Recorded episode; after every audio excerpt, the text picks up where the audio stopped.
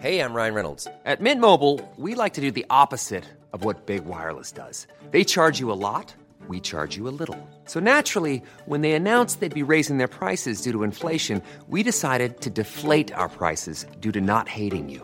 That's right. We're cutting the price of Mint Unlimited from $30 a month to just $15 a month. Give it a try at mintmobile.com slash switch. $45 upfront for three months plus taxes and fees. Promo rate for new customers for limited time. Unlimited more than 40 gigabytes per month. Slows. Full terms at mintmobile.com.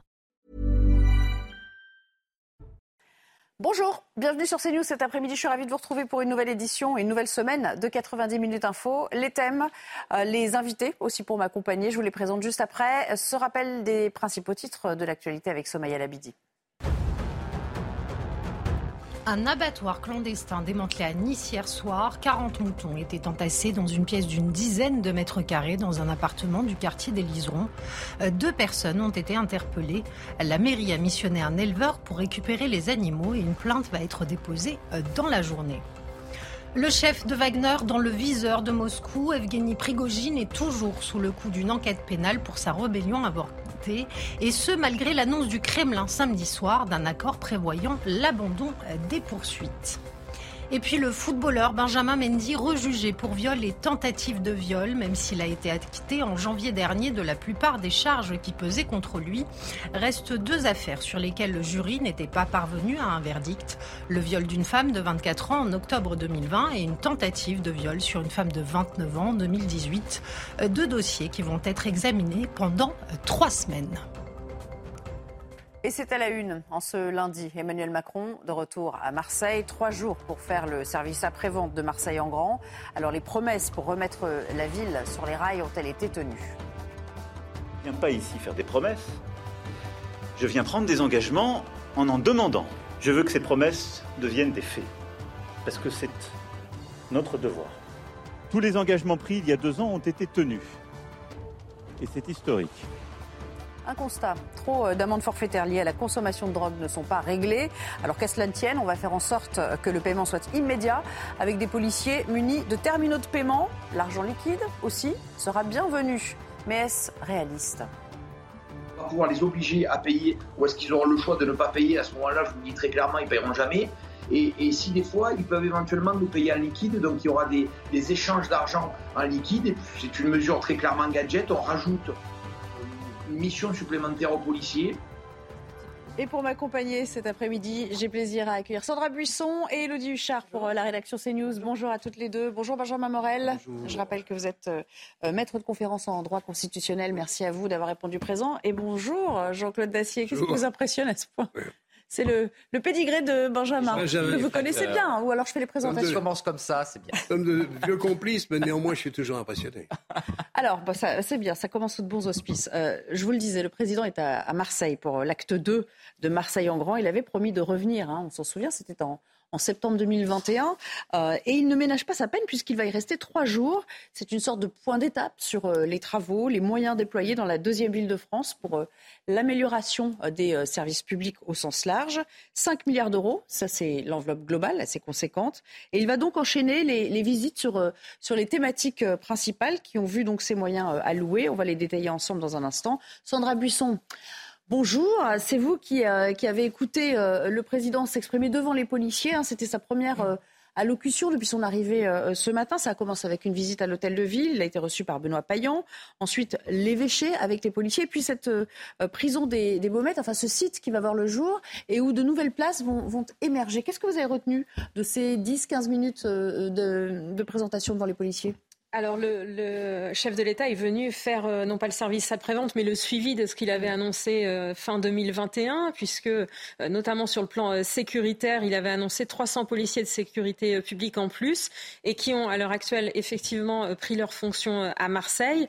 le président annonce pour novembre la création d'une CRS à l'image de la CRS 8, donc une super CRS spécialisée notamment dans, dans les violences urbaines, et pour intensifier la lutte contre la criminalité organisée et plus précisément euh, celle spécialisée dans le trafic de stupéfiants qui, qui gangrène euh, les quartiers de Marseille. Il confirme l'arrivée d'enquêteurs supplémentaires, donc 25 de plus annoncés pour le mois de septembre pour la division criminelle et la brigade de répression du banditisme, quatre enquêteurs de plus sur le volet cyber, c'est-à-dire pour lutter contre la vente de drogue sur les réseaux, dix techniciens de plus pour la police technique et scientifique avec un chèque de 275 000 euros supplémentaires pour l'achat de, matériel. Et puis, autre annonce, la création d'une task force interministérielle pour, je cite, lutter contre les caïds. Euh, y travailleront de concert la douane, le fisc, l'APJ et l'URSSAF. Et enfin, euh, il a fait le point sur le renforcement de la sécurisation du port de Marseille. Le tout vient en complément euh, de son annonce visant les consommateurs de stupéfiants, puisqu'il a fortement insisté là-dessus au début de son discours, avec la possibilité dès la fin de l'été pour les agents de, police et de gendarmerie de, on va dire, de, se faire payer les amendes forfaitaires, c'est-à-dire que le consommateur qui aura pris une amende forfaitaire pourra la payer sur le champ, soit avec un TPE, ils seront équipés d'un TPE, ou en cash, ce qui ne manque pas de faire euh, bondir les représentants syndicaux. Alors, on va euh, évidemment euh, décliner tous ces thèmes, parce que là, vous, nous avez fait un, panorama. je vous vois sourire, Benjamin Morel. Est-ce que ça vous paraît, à l'échelle de Marseille, quand même la, la, deuxième ville de France, 330 policiers, une super CRS, un commissariat, c'est déjà assez conséquent? Alors, si je souriais, c'était sur la question des TPE et du paiement des amendes forfaitaires. Là, en effet, on, peut commencer avec ça si vous voulez. C'est, euh, bah, ça pose un certain nombre de questions, à la fois en termes de sécurité des policiers, puis même, je dirais, de banalisation de euh, cette euh, situation, parce qu'en réalité, bah, ça fait très contrôleur SNCF. Hein. C'est-à-dire que vous avez fraudé, et donc à partir de là, ne vous inquiétez pas, vous allez payer l'amende et tout, tout ira bien. Donc il y a malgré tout une forme de banalisation par rapport au message envoyé, qui est un message de vraie lutte contre la drogue, je ne suis pas sûr que ce soit tout à fait évident, même si la question du recouvrement des amendes, etc., c'est en effet un problème qui se pose. Ensuite, sur euh, Marseille en grand, je crois que là-dessus, il faut rendre quand même euh, Emmanuel Macron ce qu'était Emmanuel Macron. La politique qui a été menée lorsqu'elle a été envisagée il y a deux ans, on peut discuter de la concrétisation, mais était tout de même relativement ambitieuse et appuyée sur plusieurs leviers qui étaient des leviers essentiels. Si on se concentre uniquement sur le sujet sécuritaire, il y a en effet des choses qui ont été avancées et bien décrites. Après, je ne suis pas sûr que isoler le cas marseillais à la fois de la région de manière plus large et ensuite des problématiques qui se posent en France soit réellement, réellement quelque chose d'efficace. Évidemment, il y a un microcosme marseillais, mais ça rentre dans une dérégulation plus, plus large. Et au niveau du trafic de drogue, la question des frontières, de la porosité des frontières au trafic, fait que, bon an, mal an, lorsque vous avez un marché, une porosité des frontières et des consommateurs, mm. eh ben, la drogue trouve son chemin. Alors certes, euh, la loupe, l'accent est mis sur Marseille, mais il a toujours assumé, euh, Jean-Claude Dacier, de, de, faire en sorte ou de, de, dire que Marseille est une sorte de, laboratoire de ce qui pouvait après se faire ailleurs à, à, plus grande échelle, parce que ça, ça, suppose un certain nombre de moyens, on ne peut pas les reproduire à l'infini partout. Le simple fait qu'il y reste trois jours est, euh, je crois, sans, sans précédent. Il y prend même, me semble-t-il, quelques risques parce que Marseille est une ville compliquée, politiquement compliquée, socialement compliquée, et euh, le trafic de drogue est une espèce de, je ne voudrais pas être désagréable avec mes amis marseillais, mais une espèce d'institution. Il y a plus de 20 morts, 22, 23, je ne sais plus depuis le début de l'année. Il y a, j'entendais ça tout à l'heure, il y a 800, 850 arrestations de trafiquants, des petits, des moyens et des gros, surtout des moyens. Euh, donc c'est un, c'est un challenge sur euh, le problème de la délinquance, largement issu de la drogue. C'est un challenge. Je dirais pas qu'il joue l'avenir du macronisme, mais enfin très concrètement, il y va. Il mouille sa chemise, il dit je vais vous donner les moyens et euh, ben, il faut souhaiter que les résultats suivent dans six mois, dans huit mois, dans un an. Hmm. Après, on parlera de la santé, on parlera de l'éducation nationale où ils refont les écoles. gros, gros efforts à Marseille avec un maire, M. Payan, à qui j'accorderais, si je faisais de la politique, une confiance euh, limitée. Parce que là, il lui a préparé un accueil qui était quand même contrasté, avec des portes fermées alors qu'elles auraient dû être ouvertes pour préparer le voyage. Enfin, ça s'est pas très bien passé. Puis là, on a vu les images d'un Benoît Payan très souriant, Monsieur le Président, etc. C'est un vrai un vrai socialiste, c'est un vrai militant socialiste qui sait s'y prendre. Il a envie que, quand même, que tout le bénéfice ne revienne pas au président de la République. De temps en temps, il faudrait quand même qu'on rappelle que c'est lui le patron, c'est lui le maire, et que c'est lui à qui on devra une amélioration éventuelle. Et là, j'ai fini. Et il a, il a dans les jambes, si j'ose dire, un muselier et qui est à la tête du conseil régional. Ça marche pas mal. Il a une Martine Vassal qui est aussi de droite et qui est, est au conseil départemental Grand Métropole. bon, c'est pas simple. Mais c'est pas simple non plus pour le président, qui, me semble-t-il, prend un certain risque, mais après tout, il est payé pour ça. Alors, est-ce qu'il y a un risque politique, pour reprendre l'expression de, Jean-Claude, Elodie euh, Huchard et, globalement, effectivement, cette visite, elle est, elle est, particulièrement longue. La première fois, quand même, il avait fait durer le, plaisir aussi. Hein. Oui, mais là, euh, ce que nous dit l'Élysée, et l'Élysée insiste beaucoup là-dessus, c'est que c'est une visite inédite. Jamais un président de la République n'aura passé trois jours à Marseille. On sait aussi les liens particuliers qui unissent Emmanuel Macron et Marseille, grand supporter de l'OM. Ils disent souvent que c'est sa ville de cœur. Alors forcément, le risque, c'est qu'on nous explique que 90% des engagements ont été euh, tenus. Il y a sans doute des améliorations. Il y a eu des renforts dans un certain nombre de domaines. Il y a aussi beaucoup de travaux qui ont été initiés, notamment euh, là plutôt sur les séquences logement, école, rénovation urbaine, etc., qui prennent plus de temps de prévu. Et ça, on a l'impression qu'ils n'avaient pas anticipé, alors qu'on sait bien que sur du bâti aussi ancien, euh, c'est toujours très long. Le principal risque politique, c'est de se retrouver confronté à des Marseillais qui, on peut très bien reconnaître que des efforts et que des moyens financiers, on le disait, c'est un plan de 5 milliards, mais avec toutes les collectivités territoriales qui ont été derrière, en tout, c'est 15 milliards, en fait, qui sont mis sur Marseille. C'est une somme sans précédent. Mais il faut des résultats. Et pour ceux qui habitent notamment dans ces quartiers nord dont on parle souvent, eh bien, pour ceux qui n'ont rien demandé, pour ceux qui vivent avec ces délinquants-là, régulièrement, Emmanuel Macron s'est fait interpeller euh, là-dessus. Et puis, vous le disiez aussi, euh, justement, c'est Politiquement, c'est compliqué parce que Benoît Payan, on sait que par exemple sur la vidéoprotection, il, il y va franchement euh, à reculons et qu'il y a d'un côté effectivement Renaud Muselier, Martine Vassal qui gèrent le département, la région, et de l'autre Benoît Payan. Et donc on voit quand même qu'il y a des petites frictions. Et comme vous le disiez, Benoît Payan, d'un côté, il est très content que le chef de l'État mette autant de moyens. D'un autre, c'est pas son bilan à lui, ça, et il a envie un peu de tirer la couverture à lui. Il y a toujours euh, effectivement des, rivalités, et puis ça a toujours été le cas. Mais là, il fait fort quand même, Macron, trois jours sur place, 15 milliards qui viennent s'ajouter aux 5 de 2021.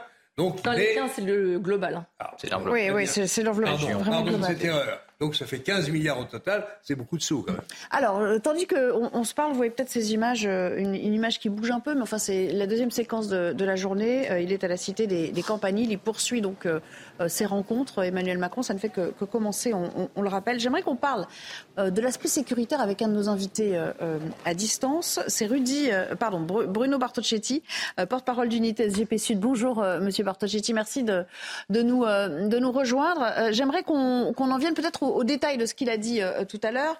Euh, tout d'abord, sur les effectifs, sur le commissariat, sur les moyens directs qui sont alloués, est-ce que ça vous paraît être à la hauteur de l'ambition ou on prend un petit peu le problème à l'envers aujourd'hui? Alors, euh, si vous voulez, ce qui était intéressant, euh, c'est les renforts que nous avons eus euh, à raison de 300 effectifs, mais nous avions beaucoup de retard. donc c'est très important de donner un souffle, bien sûr, aux policiers de travailler déjà en sécurité, c'est-à-dire d'avoir des effectifs nécessaires pour pouvoir équiper nos, véhicules dans de bonnes conditions. ensuite, renforcer les enquêteurs pour travailler, et ça, ça a été dit également, mais c'est qu'un début, il faut aller beaucoup plus loin. on parle souvent de la PJ, et c'est vrai qu'ils ont un boulot très mais vous avez des enquêteurs dans tous les arrondissements de Marseille qui sont à bout de, à bout de souffle parce qu'il manque de, moyens pour travailler. Donc, si vous voulez, tout ce problème-là est, est récurrent, même si on a eu des renforts, on a ces dix dernières années perdu euh, beaucoup plus d'effectifs que 300, je peux vous l'assurer. Donc, on revient tout doucement à un niveau zéro, espérant que les efforts vont continuer. On a besoin de continuer ces efforts pour pouvoir travailler normalement. On ne peut pas se rassurer en se disant, voilà, on a, on a quelques effectifs qui vont arriver en septembre, puisque nous en avons quand même peut-être autant qui, qui, partent à la retraite ou dans d'autres euh, lieux, d'autres destinations. Donc, il va falloir continuer ces efforts pour pouvoir travailler. Et là, j'insiste bien sur les policiers qui vont équiper euh, les véhicules et patrouiller. Ce sera surtout pour sécuriser la population. Je répète très souvent, c'est pas ainsi qu'on va en tout cas enrayer les problèmes de stupéfiants à Marseille. Et ça, ça va être pour sécuriser la police.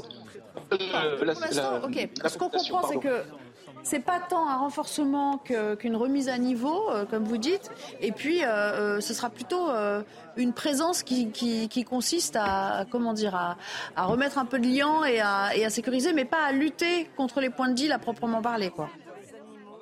Disons que, bien sûr, qu'on va les gêner considérablement. On va travailler aussi. Le policier n'est pas là que pour faire de la présence et, rassurer la population. Bien sûr qu'on va travailler sur des points de deal, mais pour, faire, pour démanteler des réseaux euh, sur du long terme, parce qu'un point de deal qui tombe, c'est un autre qui, qui naît euh, presque aussitôt. Là, il va falloir se donner les moyens juridiques, euh, bien sûr. La police se présente dans les quartiers pour, pour gêner considérablement les, les, les points de deal. C'est vrai que ça a montré son efficacité. C'est vrai qu'on doit sécuriser la population. Et après, si je dois élargir le débat, j'aime j'aimerais dire que tout ne doit pas reposer sur les épaules de la police. Il y a des plans d'urbanisation, vous savez, qui doivent être mis en place. Et puis, vous savez, euh, Marseille aussi a sa part de responsabilité dans la sécurité. Je pense à nos élus. Certains sont frileux sur les vidéos de surveillance. Or, Marseille est très très étendue, deux fois plus étendue que Paris, par exemple. Euh, et c'est là où on doit se donner les moyens, en câblage, en vidéosurveillance, pour justement donner des outils supplémentaires aux enquêteurs de travailler sur ces réseaux de stupes. Donc, il y, a tout un maillage qui doit être fait entre les élus, la municipalité, même si on a commencé déjà à travailler là-dessus, et la police nationale. Tout ne doit pas euh, être sur les épaules de la police nationale. Il y a la police municipale aussi qui doit être présente. Elle, le fait euh, sérieusement, son travail. Vous voyez, il y a tout ce maillage et c'est ce qui est important de retenir à mon sens. Alors, euh, vous avez entendu peut-être Sandra Buisson tout à l'heure qui disait, enfin, on, l'a tous noté, il y a une levée de bouclier des syndicats. Enfin, ça, ça, a grincé quand même des dents à l'idée de faire payer immédiatement les fameuses amendes forfaitaires pour, pour les consommateurs, avec cette idée que voilà, 5000 agents seront munis d'un terminal de paiement ou alors euh, le cash sera bienvenu. Est-ce que vous diriez, c'est pour ça que je citais Rudy Mana tout à l'heure comme lui, que c'est une sorte de gadget? Alors, euh, déjà, on sait que euh, s'il n'y avait pas de consommateurs, il n'y aurait peut-être pas autant de trafiquants.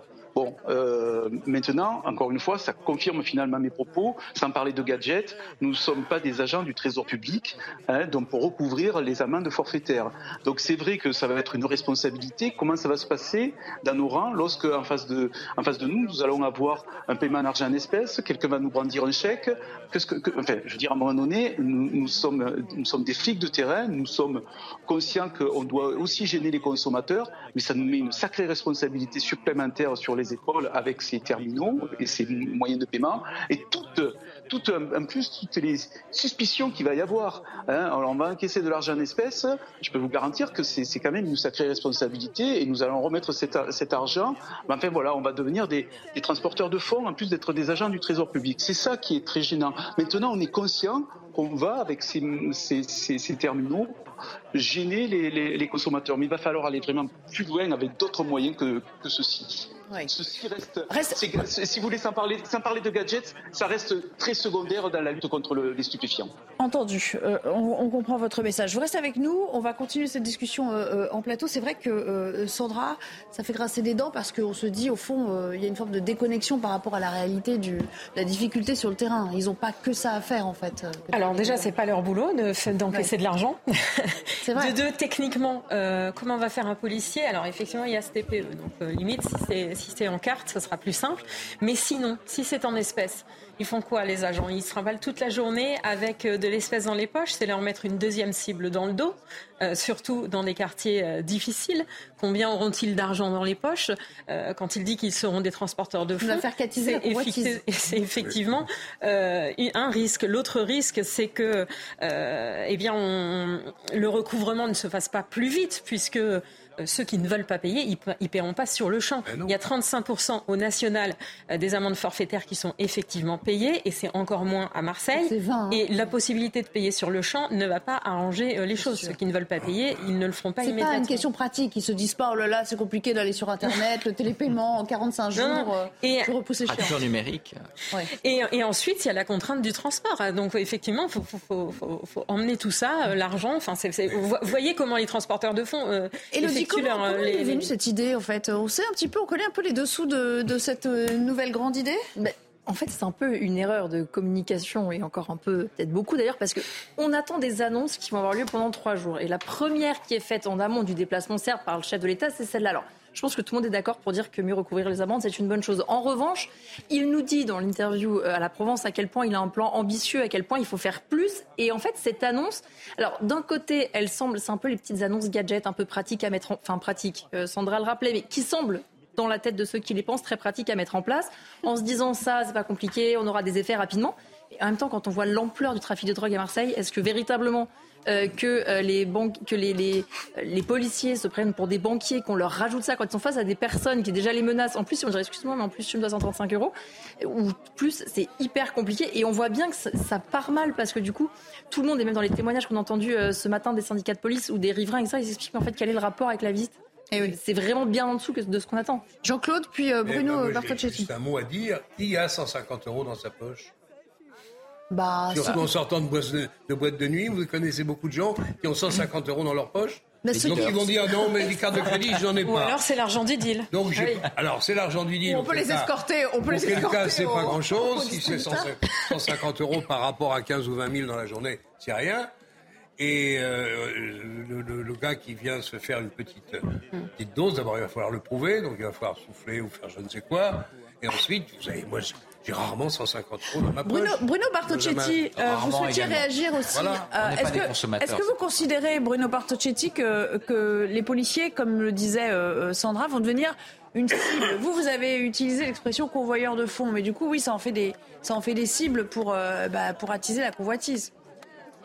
Oui, complètement. J'ai parlé de transporteurs de fonds, agents du Trésor public. À partir du moment, comme ça a été dit par Sandra, on a de l'argent dans, les poches, c'est une responsabilité supplémentaire. J'ajouterai également que sanctionner un, un consommateur, pourquoi pas On est là pour appliquer les textes. Encore une fois, j'insiste bien, dans ces conditions, c'est un peu difficile, c'est pas de notre ressort. Mais Imaginons que nous tombions sur le vrai consommateur, parce que vous avez des consommateurs en fait qui se déguisent derrière euh, quelques grammes de, de, de, shit et qui sont finalement des dealers. Mais prenons le, consommateur malhonnête, on va dire, d'avoir acheté du shit, mais qui va finalement s'acquitter de son amende, eh bien il paiera cash. On est d'accord, il a sa carte bleue, il paye. Seulement, ce qu'on aimerait aussi avoir en parallèle, c'est le primo-délinquant en matière de stup, hein, qui, se, qui, est traduit devant la justice et qui prend trois mois avec sursis. Alors, euh, lui, il se sentira bien sûr impuni parce qu'il n'en a rien à foutre d'avoir un rappel à la loi ou trois mois avec sursis. En revanche, le consommateur, lui, sera cash. Donc, si vous voulez, il y, a, il y a quand même des degrés en matière de sanctions qui vont échapper. Nous, ça va peut-être pas nous échapper parce qu'on sait qu'on connaît les rouages, mais ça va quand même échapper à certains consommateurs qui vont payer finalement beaucoup plus cher que le dealer. Merci beaucoup pour vos commentaires, Bruno Bartocchetti. Euh, Benjamin Morel, il y a aussi euh, la gauche, euh, à gauche, plusieurs personnalités qui ont, euh, qui ont tweeté sur ces questions en disant, au fond, ça sert à rien parce que tout ce qu'il faudrait aujourd'hui, c'est légaliser euh, le cannabis. C'est un débat qu'on peut avoir, hein, parce que je parle sous C'est un débat à ouvrir de toute façon? Oui, c'est un débat à ouvrir. Alors, je dis pas qu'il faut le faire ou qu'il faut pas le faire, mais il faut voir. Voilà, par je exemple, mais- Coquerel, il y avait aussi euh, Julien Bayou pour n'en citer que deux. Le trafic de cannabis, c'est euh, 7 millions de euh, chiffres d'affaires par an. Euh, vous avez des armes d'un côté qui viennent d'Europe de l'Est, de l'autre côté vous avez assez de consommateurs. Forcément, voulez-vous juguler ça? Comment le voulez-vous? Soit vous arrivez à avoir une vraie imperméabilité des frontières, mais ça implique un bras de fer, notamment avec le Maroc. C'est pas sûr qu'on aille sur ce point-là. Et de l'autre côté, ça mobilise des effectifs policiers qui sont extrêmement importants et qu'on pourra ré- réinvestir sur les, sur les drogues dures. On tolère en réalité, voire même euh, aujourd'hui, on n'en fait plus que tolérer parce qu'encore une fois, ça fait très contrôleur SNCF de faire payer les, amendements, les, les amendes par, euh, par terminal. Donc, euh, ce faisant, on est dans une forme d'hypocrisie. Est-ce que l'argent qui serait l'argent qu'on récupérait sur les taxes ne pourrait pas mieux servir sur la prévention? Peut-être, peut-être pas. Peut-être enverra-t-on également un mauvais signal. Mais je crois qu'à ce stade, eh bien, le débat mérite d'être posé et pas de manière idéologique entre d'un côté les laxistes et de l'autre les sécuritaires. On voit qu'aujourd'hui, c'est beaucoup plus complexe que ça. A une question qui se poserait aussi euh, et qu'on aborde rarement euh, quand, on, quand on parle de cette théorie-là, c'est euh, et donc le cannabis viendrait d'où? Et donc, est-ce qu'il faudrait que l'État euh, viabilise certaines productions de cannabis qui viennent de l'étranger? Donc ça, ça ferait une filière légale de production, parce qu'en fait, ou alors il faudrait produire sur notre territoire et l'État validerait euh, une production de cannabis. Vous voyez, il y a des questions derrière qui, se- qui se posent et qu'on aborde C'est-à-dire qu'il y aurait tout un écosystème à créer euh, de toutes pièces. Mais ça règle pas. à mon avis, un la question- système qui la question ne pose pas uniquement à cause et à propos de la drogue, c'est la non-exécution des petites peines. Des petites condamnations, un mois, deux mois, trois mois, quatre mois, jusqu'à six mois, personne ne va jamais en prison pour cela. Et je pense que le président de la République aurait répondu davantage aux souhaits d'une immense majorité des Français en annonçant euh, un accroissement des peines de prison euh, parce que Le problème, c'est pas les peines, c'est les places de prison. Mais les- c'est ce que, c'est ce que je voulais dire. Et ma langue a fourché. Non, non, mais qui continuent à, qui continuent à mener je suis d'accord, mais croyez-moi, quand vous avez fait six mois dans, dans, un, dans, un, dans une prison, Merci. vous réfléchissez à la suite. C'est, c'est, c'est un problème, on ne sera pas d'accord là-dessus. Allez, merci, on va. ça, Je crois, moi- Est-ce qu'en prison, Merci, on vous coupe du trafic On va s'interrompre. Ah, là, on peut, je pense qu'on peut quand même. On va s'attendre quelques minutes et puis on reviendra pour parler. Euh, on va revenir bien sûr à Marseille. On continue avec d'autres problématiques puisqu'il y a le logement, l'éducation. Enfin, il a beaucoup de choses hein, à, son, à son agenda, à son menu, euh, Emmanuel Macron pendant ces trois jours. Mais on parlera aussi de cette audience. C'est important parce que ça devait débuter euh, à 14h devant le Conseil d'État à la demande d'un collectif de footballeuses qui demande à, à jouer voilées en compétition. Ça pourrait effectivement faire jurisprudence et, et changer la donne pour les compétitions à venir. À tout à l'heure. Nous sommes de retour avant de reprendre euh, le débat euh, qui euh, porte aujourd'hui sur la visite d'Emmanuel Macron à Marseille. Le journal, il en est question, j'imagine aussi avec vous, Michael Dorian. Absolument. Bonjour Nelly, bonjour à tous. Emmanuel Macron lance l'acte 2 de son plan Marseille en grand, une visite de trois jours qui a commencé ce matin par l'hôtel de ville de Marseille, puis par la prison des Baumettes. Emmanuel Macron qui vient maintenant d'arriver dans une cité marseillaise. Il s'agit de la cité des campanules où les habitants se mobilisent contre le trafic de drogue. Le chef de l'État, vous le voyez, est en train d'échanger avec certains d'entre eux.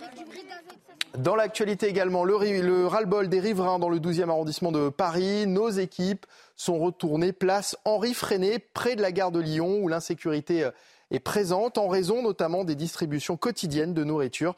Et si depuis quelques jours la situation semble s'améliorer, l'inquiétude reste présente. Corentin Brio, Sarah Fenzari. Il y a trois semaines, nos équipes recueillaient images et témoignages de riverains à bout de la situation autour de la place Henri Freinet dans le 12e arrondissement de Paris. Aujourd'hui, les nuisances quotidiennes sont de moins en moins présentes. Depuis quelques jours, tous sont témoins d'amélioration face au climat d'insécurité des environs. Moins de rixes, notamment la nuit grâce à des contrôles de police renforcés. Effectivement, quand il y a des bagarres, euh, la police euh, arrive euh, rapidement sur la place. Alors qu'avant, c'était pas le cas Non, ils titillent un peu. maintenant, ils sont vraiment là. On sent vraiment leur présence. Reste à régler la question des distributions alimentaires. Elles attirent sur la place beaucoup de monde et donc beaucoup de nuisances. le souci, c'est que la police fait tout son possible et euh, malheureusement, les distributions alimentaires les, ramènent les gens qu'ils ont réussi à évincer.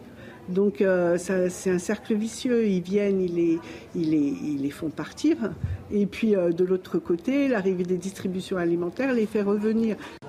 Si les riverains ne veulent pas interdire ces distributions qui durent depuis deux ans, ils souhaitent un arrêté préfectoral pour la déplacer dans une rue voisine où il n'y a que des bureaux. Problème, ils ont besoin d'eau et d'électricité pour assurer le service, des moyens dont la rue ne dispose pas, contrairement à la place que les maraudes occupent actuellement. À l'étranger, à présent, la ville de Montréal, au Canada, est actuellement recouverte d'une épaisse fumée en raison des feux de forêt toujours actifs dans le pays. Une fumée âcre qui rend l'air irrespirable et qui fait de Montréal la ville la plus polluée au monde. Des fumées qui pourraient atteindre la France dès ce début de semaine, comme nous l'explique notre experte météo Alexandra Blanc. Le vent tourne à l'ouest et donc, conséquence, petit à petit, eh bien, ces fumées des incendies aux États-Unis vont se diriger en direction de l'Europe, plus particulièrement de la France, de l'Angleterre ou encore de l'Irlande. Vous le voyez avec donc ce courant de jet, on va le voir sur l'image précédente, ce courant de jet qui va donc euh, concerner euh, les régions de l'ouest, principalement en France, avec, vous le voyez, donc les incendies, les fumées des incendies qui se dirigent du Canada en direction euh, de l'Europe. Alors concrètement, est-ce que ça va être vraiment visible en France? La réponse, c'est oui et non. On aura seulement ciel légèrement laiteux, légèrement voilé, puisque les fumées devraient rester à très haute altitude. Allez, tout de suite, euh, la chronique sport et du basket avec une mauvaise nouvelle pour les Bleus. Votre programme avec Groupe Verlaine, centrale photovoltaïque à poser en toute simplicité n'importe où. Groupe Verlaine, connectons nos énergies.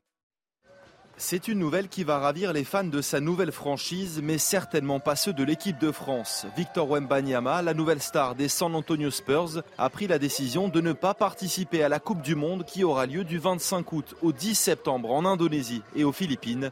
Il évoque chez nos confrères de l'équipe une décision difficile mais irrévocable afin de préparer au mieux pendant l'été sa première saison en NBA. Tout juste drafté en première position par les Spurs, Victor Wembanyama ne fera donc pas partie de la liste que Vincent Collet annoncera mercredi et il faudra probablement attendre 2024 pour revoir la nouvelle star du basket français sous le maillot bleu. Vous avez regardé votre programme avec Groupe Verlaine. Isolation thermique par l'extérieur avec aide de l'État. Groupe Verlaine, connectons nos énergies. Et voilà, c'est donc la fin de ce journal. Bon après-midi sur CNews. L'actualité continue en compagnie de Nelly Denac et de ses invités. C'est la suite de 90 minutes info. Merci beaucoup, cher Michael. Et retour à, Marseille en image avec un Emmanuel Macron qui est donc arrivé ce matin dans la cité phocéenne. Il a prévu d'y rester jusqu'à mercredi compris. Et vous le voyez, il est à la rencontre d'habitants de la cité des Campanules. On va peut-être écouter quelques instants cet échange, euh, cette déambulation. Tout de suite, plus dur, on va renforcer, mais c'est une responsabilité. Tout le monde doit être responsable. Ce sont des annonces, on le sait, les habitants attendent beaucoup votre venue, surtout dans les quartiers nord. 23 décès sur fond de trafic Exactement. depuis le début de l'année. Des jeunes, parfois des très jeunes, des mamans, des victimes collatérales. 80% liés aux stupéfiants. Exact. C'est quoi les réponses concrètes bah, La réponse, c'est celle qu'on mène depuis deux ans. Hein. On a plus de 300 postes de policiers, on a remis de la police scientifique, de la police judiciaire, de la, justement de la réponse pénale aussi. Et pourquoi il y a ça? Parce qu'on démantèle ces, trafics. Il y, a, il y a 70 points de deal qui ont été supprimés. 70 c'est un peu plus de 40% des points de deal existants. Donc on va continuer ce boulot de pilonnage. Et à côté de ça, on démantèle des réseaux qui sont souvent internationaux, hein, qui sont dans d'autres rives de la Méditerranée pour leur épicentre. Et à côté de ça, il faut renforcer la prévention aussi. Donc dès la rentrée, il y aura 50 collèges et lycées. On va détecter les plus jeunes qui peuvent tomber parce que au fond, c'est d'un cynisme complet. C'est les plus jeunes qu'on va chercher pour faire guetteur ou autre qu'on exploite totalement et qui après sont sacrifiés. Donc c'est de la prévention, de la réponse policière, de la réponse pénale, du démantèlement international. Et moi j'y ajoute la, responsabilité de toutes les consommatrices et les consommateurs. C'est, quand, vous, consommez, ben, vous légitimez ces trafics et vous nourrissez des gens qui font tuer nos jeunes. Merci beaucoup. Pardonnez-moi, Monsieur le Président. Oui. Un patient euh, Oui. Une photo. Pardon Une photo, Monsieur le Président. Bah, je suis d'abord, euh, je suis. Euh... que ça n'avance pas. Non, parce que je trouve qu'on a déployé nos moyens. Après, je pense que vous voyez qu'il y a une attente et nos compatriotes veulent que la vie change. Et donc, il est légitime que dès qu'on a le sentiment qu'on perd du temps, on remette de la pression. Voilà. Donc, c'est un, un collectif. En tout cas, moi, je tenais à dire que l'État a mis les moyens, que ce que je me suis engagé à faire il y a deux ans en matière de force de sécurité, d'investissement, non seulement c'est là, mais on le renforce. Et on va continuer de le renforcer. Et il faut qu'on bat. Maintenant, on est engagé sur, euh, sur les écoles. Il n'y a pas une ville en France où on, contribue à rénover 182 écoles. Et donc là, on va les maintenant accélérer. Il faut passer en production. J'ai vu le maire ce matin dès mon arrivée. Et il faut que, avec l'ensemble des collectivités, on le fasse. Et vous savez, il y a deux ans, tout était quasiment à l'arrêt les collectivités travaillaient très peu entre elles. On avait un plan de mobilité, des déplacements et transports en commun qui avait pris beaucoup de retard. Tout ça est quand même redémarré avec des, échéances qui vont voir le jour dès 2024. Donc ça avance. Je ne fais pas de commentaires de politique internationale, nationale, en tout cas pas là. On va trouver un, moment ad hoc. Vous allez bien Merci à vous. Allez-y.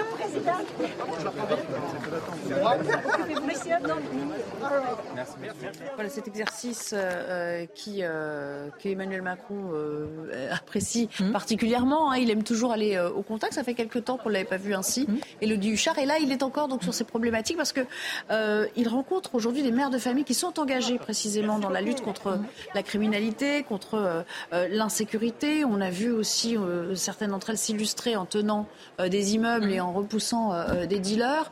Et, on le rappelle, le bilan, il est terrible en termes de criminalité. Il y a eu 23 homicides depuis début 2023 quand même. Hein. Oui, en fait, il, est, euh, il se confronte euh, quelque part au réel. C'est-à-dire que là, il est face à des personnes qui concrètement peuvent lui dire oui ou non, cet argent injecté, il sert à quelque chose. Et comme on le disait tout à l'heure, oui, l'argent sert parfois à rénover des bâtiments, etc. Mais pour les habitants euh, de ces quartiers-là, pour ces mamans dont vous parlez, qui sont obligées de faire un peu régner la loi elles-mêmes comme elles le peuvent, cet argent n'est pas encore arrivé jusqu'à elles. Parce que comme on le disait, il y a presque un paradoxe entre mettre 15 milliards au total sur une ville d'aide en plus, c'est énorme, plus le budget de la ville. Euh, évidemment, on peut faire de grandes choses, mais le trafic de drogue, il mm. parle, le président de la République, de 70 points de deal qui ont été euh, démantelés. Oui, c'est très bien, mais ils ont été démantelés, un, souvent pour se former ailleurs, et d'ailleurs pas forcément à Marseille, parce qu'on l'a vu aussi dans d'autres villes maintenant du, des Bouches-du-Rhône ou des, départements alentours. Et puis, surtout, c'est pas ces petits points de deal, en fait, qui vont changer grand-chose. C'est, une fois de plus, faut s'arrêter il faut s'attaquer aux, grands, aux grands barons de la drogue. Et ça, c'est beaucoup plus compliqué. L'État, d'ailleurs, on n'a pas forcément les moyens tout seul. Alors regardez là, sur cette image, il va vraiment à la rencontre des habitants puisqu'il il vient de, s'engouffrer dans, dans, cet immeuble. Bon, on a perdu l'image entre-temps, mais voilà, euh, dans cet immeuble, avec sa chemise blanche, on le reconnaît euh, euh, pas trop mal. Emmanuel Macron, il est, il est entré à l'intérieur pour sont les casseroles rencontrer. Ah ouais, ils sont pas sortis. Non, y a, pour, rencontrer les habitants. Pas. Non, mais est-ce que ça, vous paraît convaincant cette prise de parole comme ça d'Emmanuel Macron Écoutez, je sais pas. C'est toujours la pédagogie. Hein. Être au contact des Français, c'est jamais totalement inutile. Je crois que Marseille, hélas, je dirais pas que c'est la cité de la drogue, mais elle y occupe une place considérable, très importante. Et le combat va durer des années, des années. Mais il faut, il faut rien lâcher. Les consommateurs, euh, faire payer, euh, j'en doute un peu et je doute un peu de l'efficacité de la mesure. Ça me Donc ça, c'est pas 330 un gadget, autre chose. La dose. Pas, trop. On verra s'il est tort, tant mieux. Mais en revanche, la place des trafiquants, la place de la drogue dans l'économie marseillaise. Il y a même maintenant, j'entendais ça tout à l'heure, des gamins de moins de 20 ans qui sont tueurs à gages qui, pour 20 000 euros, vous tue quelqu'un. Ils ont arrêté hier ou avant-hier un gamin de moins de 20 ans qui, à qui, potentiellement, on va pouvoir reprocher neuf assassinats. Oui. Donc, a euh, un de 18 ans il y a quelques Il a dû toucher pour ça 200 ou 250 000 euros. Ça veut dire que le mal est profond, que la, drogue a pris une place à Marseille qui est, qui est considérable. Donc le combat va durer très, très, très, très, très, très longtemps mais il faut le, je pense qu'il faut le mener. Si on abandonne le, terrain, les conséquences en sont lourdes. Benjamin Morel, est-ce que c'est illusoire, euh, comme le dit un peu Jean-Claude Dacier, de, penser qu'on va pouvoir lutter comme ça euh, à coup de, milliards, certes, de milliards injectés, contre une économie parallèle qui, s'est mise en place depuis euh, plusieurs décennies déjà? Ah oui, parce qu'elle aussi, on l'évoquait tout à l'heure, mais elle a des milliards à faire valoir et elle a toute une armée de soldats qui ben, ont des profits dans l'affaire. Donc penser uniquement le cas marseillais apparaît quelque peu illusoire parce que, comme ça a été évoqué, vous pouvez démonter des points de deal quand bien même vous arriviez à faire de Marseille un Havre. Mais vous n'allez pas stopper le trafic, vous allez le reporter ailleurs. Donc évidemment, il y a des priorités à avoir sur Marseille. Et Emmanuel Macron a compris un certain nombre de choses, notamment, c'était un petit peu évoqué, mais le fait que localement, chaque fois qu'on fait des investissements, ça pose problème, parce que les élus locaux ne s'entendent pas entre eux, parce que par ailleurs, vous aviez des détournements d'argent, etc., qui pouvaient poser problème dans les décennies précédentes. Et souvenez-vous, quand euh, Marseille en grand est annoncé, on dénonce une forme de mise sous tutelle de la ville, mais parfois à la demande même des élus, mmh. parce qu'on voulait vraiment voir produire leurs effets à ces investissements. Donc en soi, c'est plutôt une bonne considération. Il fallait faire ça pour Marseille. Lier ça à, au trafic de drogue, je pense que c'est un peu surpréfétatoire parce que cette ville qui aujourd'hui est sous-administrée, dans laquelle il y a eu des sous-investissements, ben, ce n'est pas que le trafic de drogue qui est peut-être plus un symptôme en la matière. On va se projeter un petit peu sur le programme à suivre parce que demain, en gros, la journée sera consacrée euh, au thème de l'école et, euh, et de l'hôpital, ce qui va rencontrer mhm. un certain nombre de personnels euh, hospitaliers. Et puis mercredi, ce sera un autre point d'orgue de cette visite, ce sera le logement. Et en 2021, dans ce fameux discours euh, dont on a vu des extraits tout à l'heure, il avait évoqué trois urgences, sécuritaires, sociales et sanitaires. Aujourd'hui, on voit, parce que nos équipes sont retournées sur le terrain, euh, que dans les quartiers pauvres de la ville, il n'y a pas grand-chose qui a changé. C'est l'exemple qui a été pris, c'est la cité de Maison Blanche. Regardez ce reportage de Laure Para. Cité Maison Blanche, cinquième copropriété la plus dégradée de France. Sur les murs sont inscrits les prénoms de Mehdi et Pierre, tués à 19 ans. Ici, le lien entre pauvreté, insécurité et trafic de stupes est une réalité. Avec son collectif, Naher se bat pour aider les jeunes, mais quand ils ne trouvent pas de travail. Ces jeunes de 16 ans, rien qu'un exemple, cet été, ils vont être ici dans le quartier à fondre sous 37 degrés. Ben, soit ils vont rentrer ici au local et rester euh, là à regarder la télé ou à jouer à la PlayStation, ou soit eh ben, ils vont vriller comme tous les autres jeunes et ils vont chercher à aller se faire un peu de l'argent à droite à gauche. Qui vous recrute à partir de 16 ans ou à partir de 15 ans ou à 14 ans ou à 13 ans, comme j'ai vu dans certains quartiers et surtout avec des jeunes filles eh ben, Les réseaux. Il dénonce le manque de soutien de certains élus locaux et les effets de l'acte 1 du plan Marseille en grand se font attendre. C'est bien beau d'injecter des millions, des milliards, mais les habitants à Marseille, je reprends leurs mots, disent euh, oh, on entend des milliards, on entend des millions, mais on voit rien. Donc, il faudrait en fait euh, un meilleur suivi. Où va l'argent? Ses habitants doutent. Le président, en 2021, dans son discours, ne garantissait pas non plus un franc succès. Bon, On va pas se cacher qu'effectivement, avant d'en voir la couleur, euh, c'est toujours pareil. Hein. Le système de l'entonnoir, ça met du temps à arriver jusqu'aux principaux concernés. Mais quand même, euh, Benjamin Morel, il y a, il y a plusieurs choses, parce qu'on parle beaucoup de sécurité aujourd'hui, mais il y a les transports. Il s'agit aussi euh, de désengorger, désenclaver certains certains quartiers qui sont euh, qui n'ont même pas accès à la mer. Enfin, ça faisait partie des, ambitions. Pour l'instant, il n'y a pas trop de, de différences et de changements sur le plan des transports. Mais enfin, on a vu ce que ça donne avec le Grand Paris Express. C'est ce que j'allais vous dire. Oui, les transports, ça met du temps et les usagers parisiens le savent plus que quiconque. Mais évidemment, il y a en effet une volonté de développer les transports. Il y a également toute une politique qui est une politique vis-à-vis -vis de l'emploi qui marche d'ailleurs pas très bien parce que là encore mal coordonné, carrefour, apprentissage, etc. Tout ça visiblement ne produit pas tout à fait les résultats escomptés pour l'instant. De l'autre côté, il y a un gros volet éducation et ce volet éducation, eh ben, il implique des rénovations qui prennent du retard Là encore, il y a un manque de prévisibilité et puis également des volontés de mettre en place des systèmes innovants, notamment en termes d'approche pédagogique, qui interrogent. Parce que pour Emmanuel Macron, il y a trois enjeux. Il y a un enjeu auquel, à mon avis, il ne croit pas, c'est reconquérir cette ville qui est une peine perdue pour le macronisme, parce que c'est une ville qui vole plutôt Le Pen ou Mélenchon. L'autre aspect, ça peut éventuellement eh bien, donner le gage aux élus locaux et arriver à donner euh, du sens à sa politique. Emmanuel Macron n'a pas d'élus locaux. Et donc, en règle générale, il tente de se rapprocher des élus locaux en ben, euh, donnant des avantages au territoire, etc. Là, on a vu que c'était perdu pour Benoît Payan, mais ce n'était pas si évident il y a deux ans. Et donc, il y a quand même quelque chose à envisager, y compris aujourd'hui, dans leur rapport difficile. Le dernier point, c'est de faire de Marseille une forme de laboratoire de ce que serait le macronisme pour la France. Pour l'instant, on voit que ce n'est pas gagné. Hmm. Malgré son attachement à, à cette ville. Il faut, voir d'où vient Marseille. Hein. La prise, le macronisme prendra-t-il la greffe Prendra-t-il à Marseille Mais il a réussi à ramener euh, Muselier dans son giron quand même. Nous verrons. Ah effectivement, Muselier s'est rapproché d'autres. Mais il faut quand même. Il y a quelques années encore, 10 ans, 15 ans, peut-être moins, la CGT tenait le port de Marseille, faisait absolument ce qu'il voulait. D'ailleurs, le port de Marseille a été mort pendant 20-25 ans. C'est la CGT indépendamment même de la Confédération à Paris, qui gouvernait. Et pour les autres activités, les éboueurs, mais pas seulement, toute la fonction publique marseillaise, qui croyez-vous qui la commandait? Force ouvrière. Vous aviez ces deux forces, ces deux grands patrons, j'étais encore président à Marseille, vous aviez le patron de FO, une espèce de dieu vivant, et la CGT, on, la voyait moins. Mais elle contrôlait. C'est quand même la ville de Gaston de Ils ont fait ce qu'ils ont voulu. Ben c'est voilà. Euh, moi je vais pas décerner les bons et les mauvais points aux responsables politiques euh, qui, se sont succédés depuis la guerre. Marseille était une ville totalement originale, sinistrée si l'on veut, euh, très particulière pour d'autres. Le football réunifiait tout le monde, ça tombait bien quand ça marchait bien, mais honnêtement, c'est une ville compliquée, plus que compliquée. Mmh. Mmh. On va voir ce que va donner euh, le plan 2 de Macron, l'argent qu'il va y mettre, et les résultats on les verra peut-être quoi, six mois, huit mois, un an. Mais ce combat contre la drogue, il faut le mener, ou sinon on laisse tomber, on laisse filer, on verra bien ce que ça donne. Elodie, un petit mot de, politique, puisqu'on parle de politique. Euh, on, a lu euh, depuis ce matin que de nombreux ministres avaient essayé de se mettre sur les rangs et de se placer lors de ce voyage, parce qu'il y en a un certain nombre, on va peut-être parler d'éducation dans un instant, mais il y en a un certain nombre qui sont euh, sur la sellette. Mmh parmi lesquels, euh, c'est pas un mystère, euh, Papendiaï. Est-ce que, bon, lui, il est du voyage, hein, euh, parce que c'est un peu l'incontournable, mhm.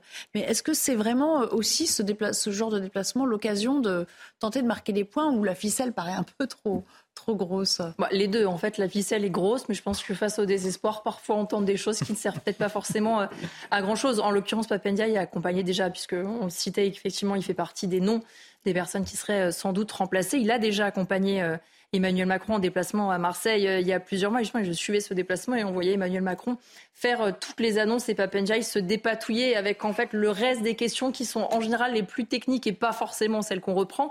Euh, c'est vrai que c'est un contexte particulier. Autour de lui, on a à la fois un Gérald Darmanin qui, qui soit du voyage ou pas. Alors c'est logique qu'il en fasse partie, mais même s'il n'était pas venu, même s'il serait conduit. Évidemment, il n'y a pas de sujet, il aurait pu être même ce jour-là, hmm. on lui aurait pardonné. Et c'est vrai qu'il y a une tentative de certains ministres de dire il faut qu'on me voie. Mais euh, attention, parce que sur ce genre de déplacement, c'est pas là où on entend et on voit beaucoup les ministres. Donc pour par exemple un Papendiaï qu'on dit euh, trop en retrait, trop effacé, euh, être vu à côté du président de la République sans parler, c'est pas non plus finalement la meilleure stratégie pour sauver sa peau. Et de toute façon, c'est honnêtement pas un déplacement ou deux ou trois. je pense qu'un certain nombre de décisions sont déjà prises. On ne sait pas quand ça tombera, mais certains sont vraiment sur la sellette et depuis en réalité plusieurs mois déjà. Ce qui est intéressant un mémorial, on va juste faire une petite incise politique et puis après on reviendra à d'autres thèmes, c'est que euh, la semaine dernière, euh, l'idée du remaniement euh, immédiat a semblé un petit peu reléguée au calendrier grec, hein, quand même. On disait, bon, c'est pas. Et puis là, ça revient un petit peu dans le discours, dans les. Oui, alors il faut être extrêmement prudent. déjà. Il faut être extrêmement prudent. Vous ne pas, vous, pas la, la fin des 100 jours, là? Qui bah. sonnerait comme un coup près pour Elisabeth Borne? Quel intérêt? C'est-à-dire qu'aujourd'hui, quel Premier ministre capable de mm. recomposer une coalition large? LR, mais en fait, LR est explosé façon puzzle, donc ce ne serait pas réellement un partenaire fiable. Par ailleurs, LR ne bougera pas avant les sénatoriales. Donc, de toute façon, le problème essentiel du gouvernement, on l'a un peu oublié parce que, évidemment, on focalise sur des choses, mais le principal problème pour Emmanuel Macron, c'est qu'il n'y a pas de majorité parlementaire. Et, eh Et donc, l'objectif d'un Premier ministre aujourd'hui est d'arriver à composer des coalitions suffisamment larges pour au moins faire passer de façon sûre et, sans, sans les dénaturer la plupart des textes. Aujourd'hui, il n'a pas réellement ni de partenaire ni de candidat tout à fait idoine. Donc on peut avoir un remaniement technique, c'est pas exclu, on peut aller chercher quelques ministres, se débarrasser de ceux qui sont aujourd'hui les plus embêtants ou qui ont très très envie de partir, mais un vrai choc politique à la fin des 100 jours, en plein été, sans vrai partenaire, quel intérêt? Donc vous, vous la voyez rester au-delà de, au de la période estivale au moins On peut imaginer quelque chose peut-être après les sénatoriales. Mais hein, voilà. on se demande, quand on voit le président de la République trois jours à Marseille, on se demande si c'est si important que cela de changer le Premier ministre.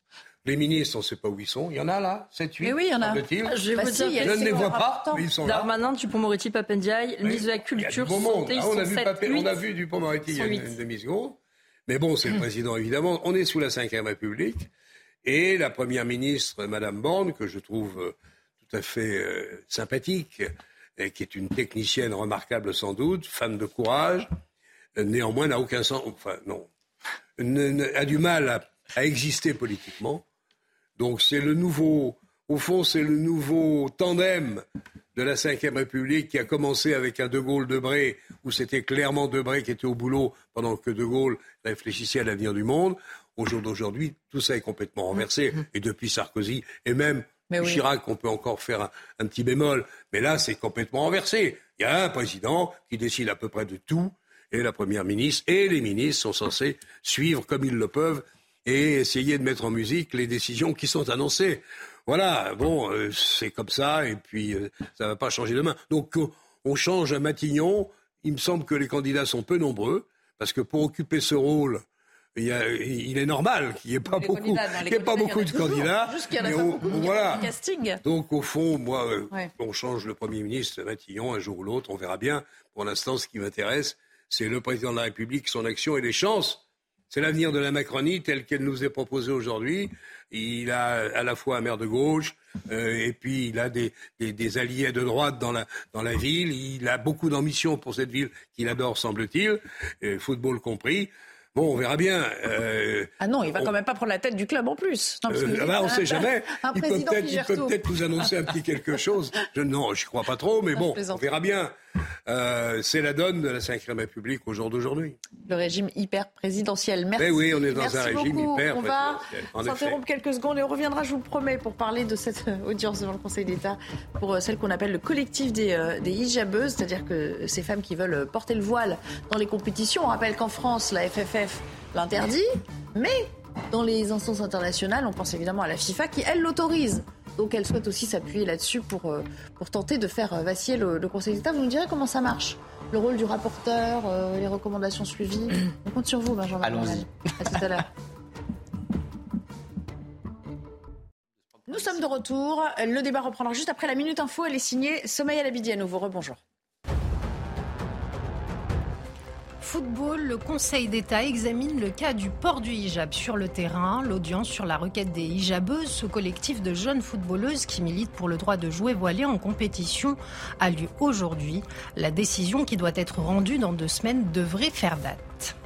Le partage de la valeur dans les entreprises débattu à l'Assemblée. Le projet de loi promet de nouveaux bras de fer sur les super profits et les salaires. Après la page des retraites, le ministre du Travail, Olivier Dussopt, retrouve l'hémicycle pour défendre ce texte. Un texte fidèle à l'accord conclu en février. Quatre syndicats sur cinq l'avaient signé. Et puis, première apparition de Vladimir Poutine depuis la fin de la révolte de la milice Wagner.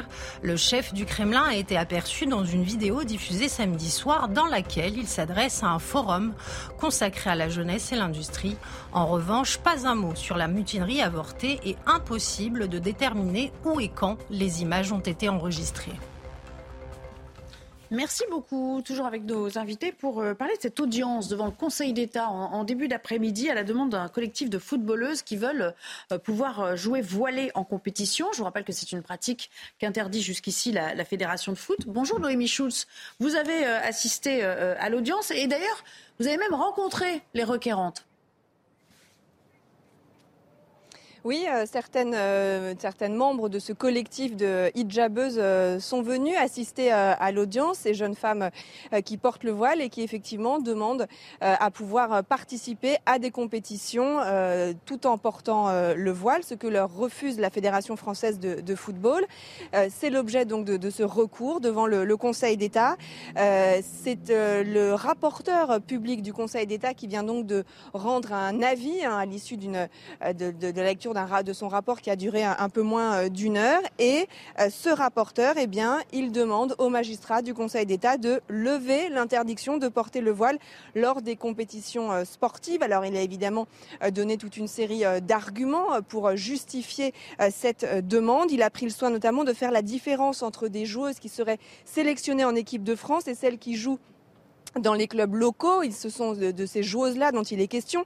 Euh, il, dit que les équipes nationales remplissent une mission d'intérêt général et que donc les joueurs euh, qui participent au match de l'équipe de France euh, sont tenus, comme les agents de la Fédération française de football, de s'abstenir de manifester leur appartenance religieuse. Ça, c'est pour effectivement les joueurs ou les joueuses d'une équipe nationale, mais c'est différent pour les joueuses des autres équipes qui sont des usagères du service public. Et là, l'exigence de neutralité lui semble peu en phase, avec la réalité sociologique du sport, en particulier avec le football. Il a pris l'exemple de Cerclin Club de foot, euh, dont les drapeaux sont ornés par exemple de la Croix de Malte pour la JOCR, euh, de nombreux clubs qui affichent aussi un signe religieux. Il dit qu'au niveau individuel, de nouveaux joueurs ont des tatouages explicites ou expriment à travers un geste de prière euh, leur appartenance religieuse en rentrant sur le terrain. Toute une démonstration voilà, qui a duré un peu moins d'une heure. il a conclu en disant que nous pensons que valider l'interdiction marquerait un infléchissement important de votre jurisprudence euh, or, il y a le droit pour tout individu de choisir et d'exprimer librement la liberté qui dirigera sa vie. Évidemment, à l'issue de cette audience, euh, l'avocate euh, du collectif des hijabeuses et les joueuses ont fait part de leur satisfaction, même si il ne s'agit bien sûr que d'un avis et non pas de la décision du Conseil d'État. Je vous propose d'écouter Founé, la présidente du collectif. Il y a des femmes qui sont encore exclues des, terrains puisqu'elles portent un voile. Effectivement, c'est incompréhensible pour nous puisque, comme je le dis, on est des joueuses de football.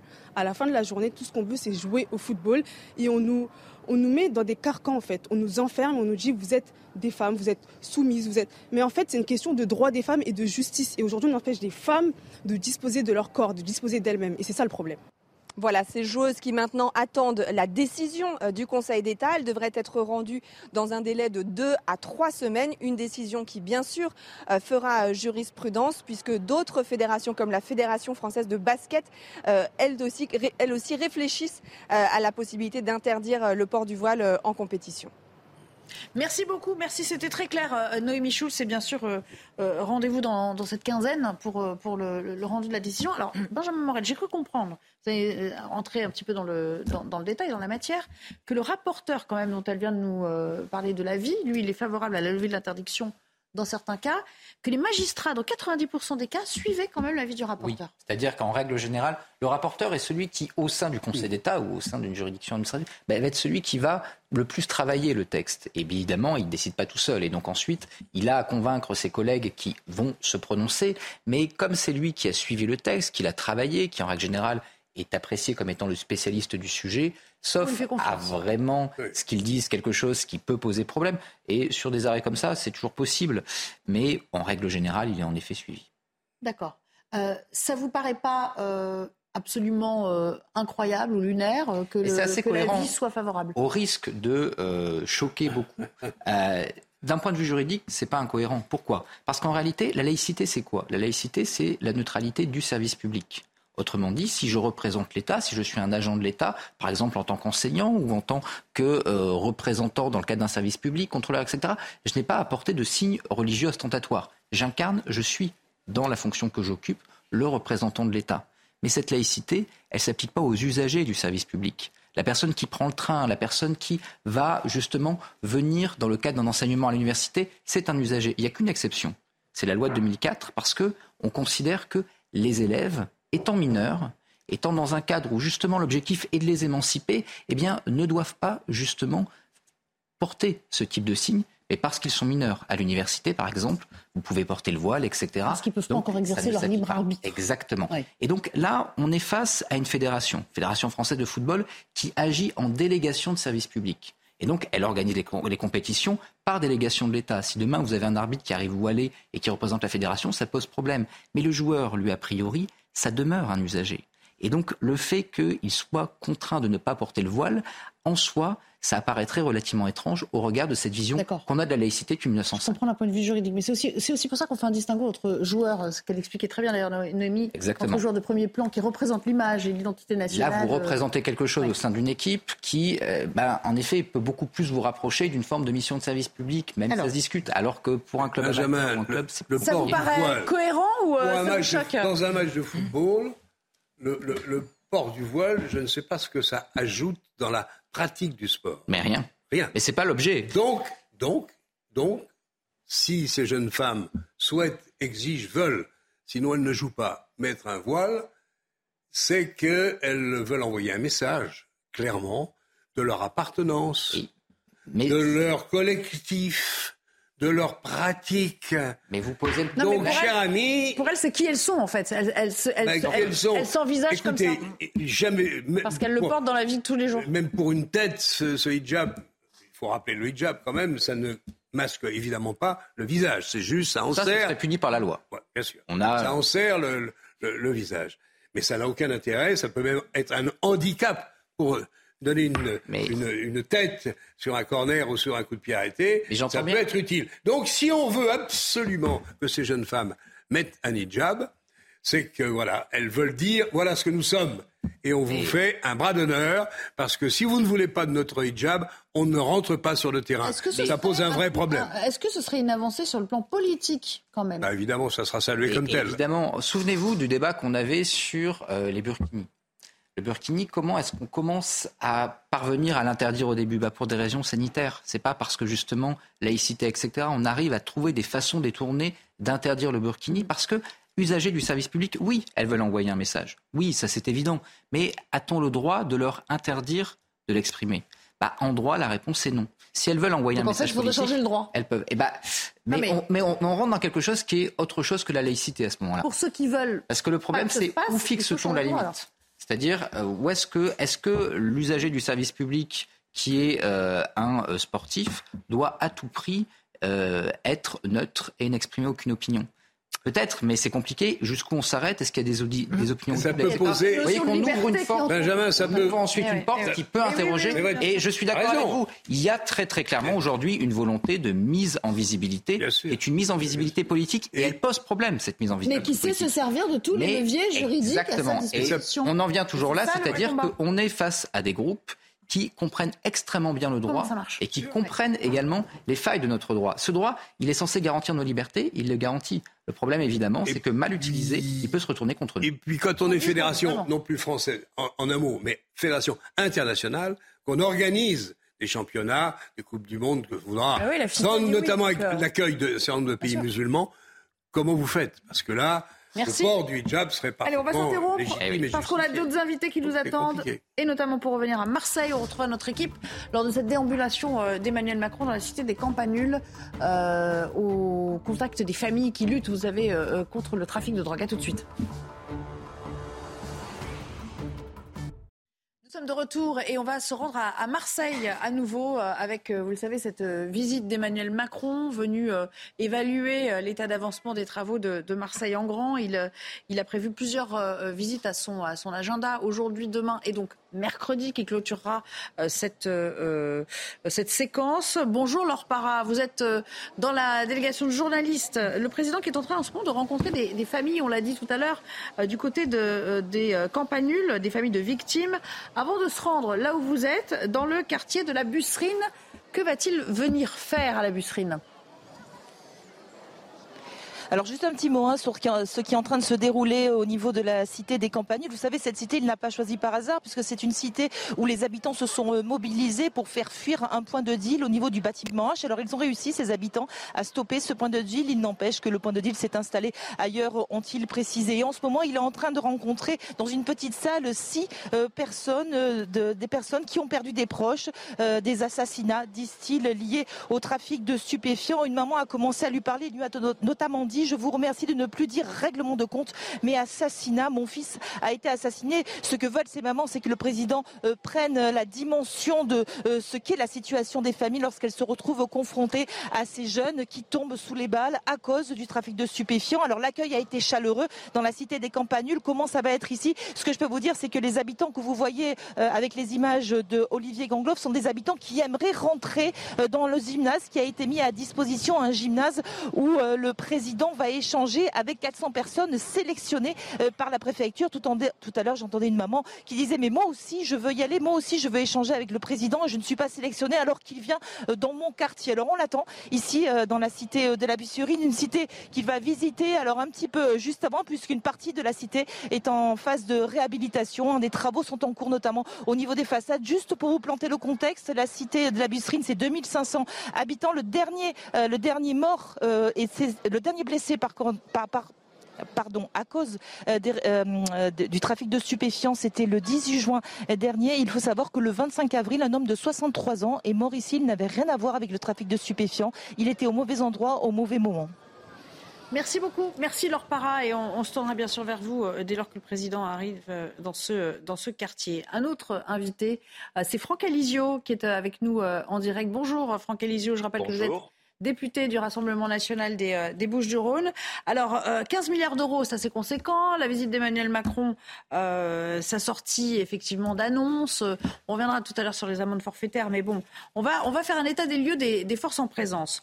On prévoit 700 places de prison, en gros, pour le site Beaumet 3, c'est en construction, une super CRS, 330 policiers, un commissariat. Est-ce que là, vous vous dites, ah, enfin, la présidence de la République met le paquet, a compris l'ampleur du problème, ou ça ne vous convainc pas franchement?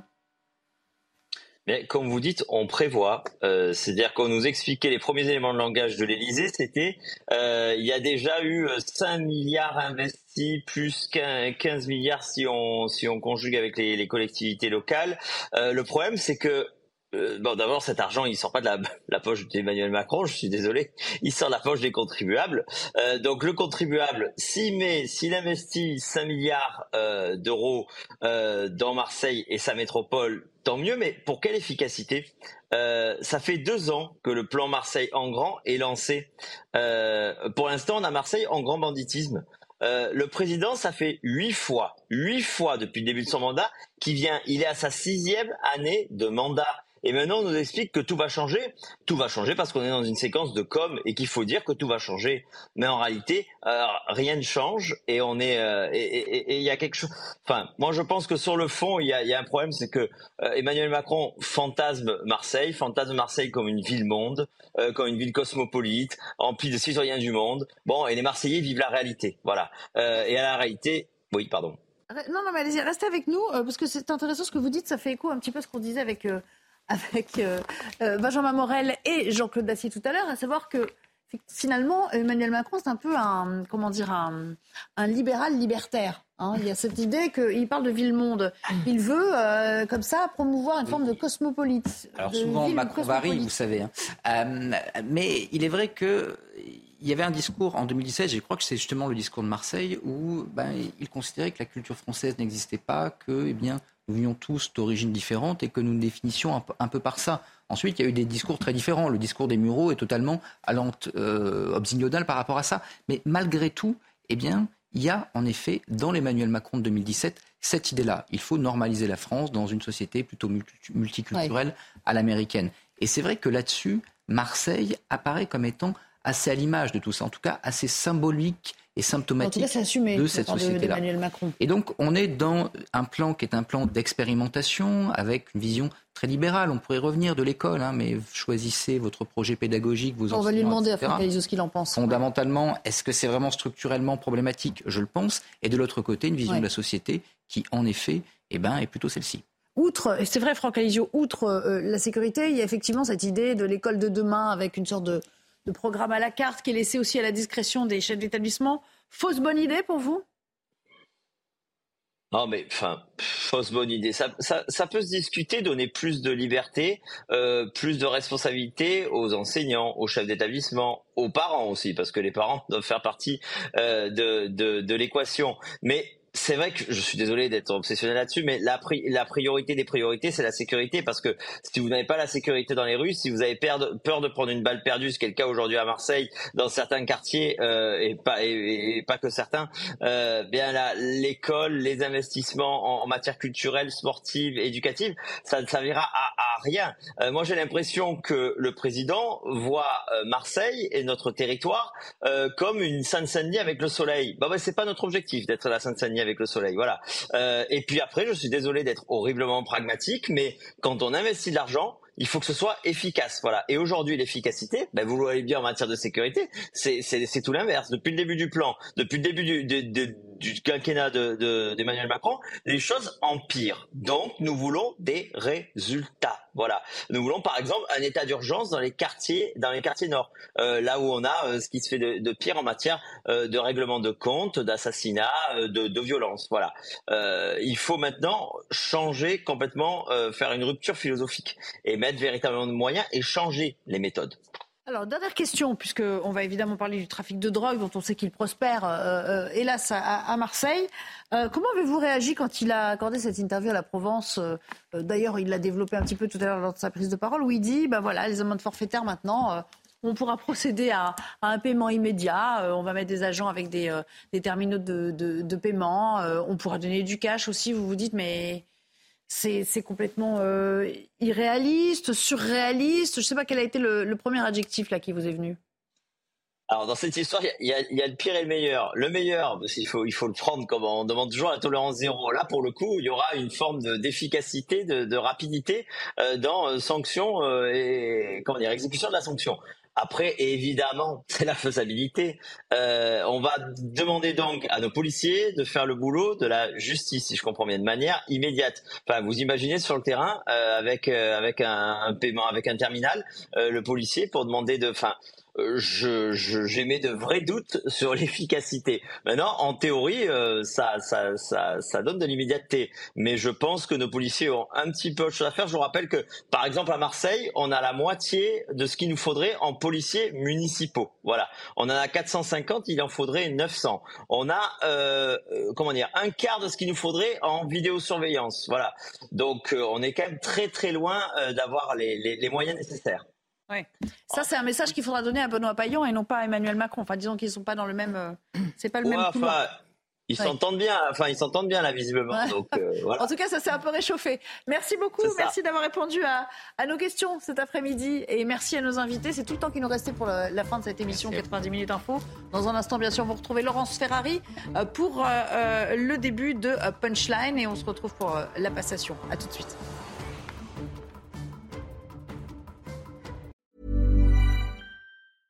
Imagine the softest sheets you've ever felt. Now imagine them getting even softer over time. That's what you'll feel with Bowl and Branch's organic cotton sheets. In a recent customer survey, 96% replied that Bowl and Branch sheets get softer with every wash. Start getting your best night's sleep in these sheets that get softer and softer for years to come. Try their sheets with a 30-night guarantee. Plus, get 15% off your first order at bowlandbranch.com. Code BUTTERY. Exclusions apply. See site for details.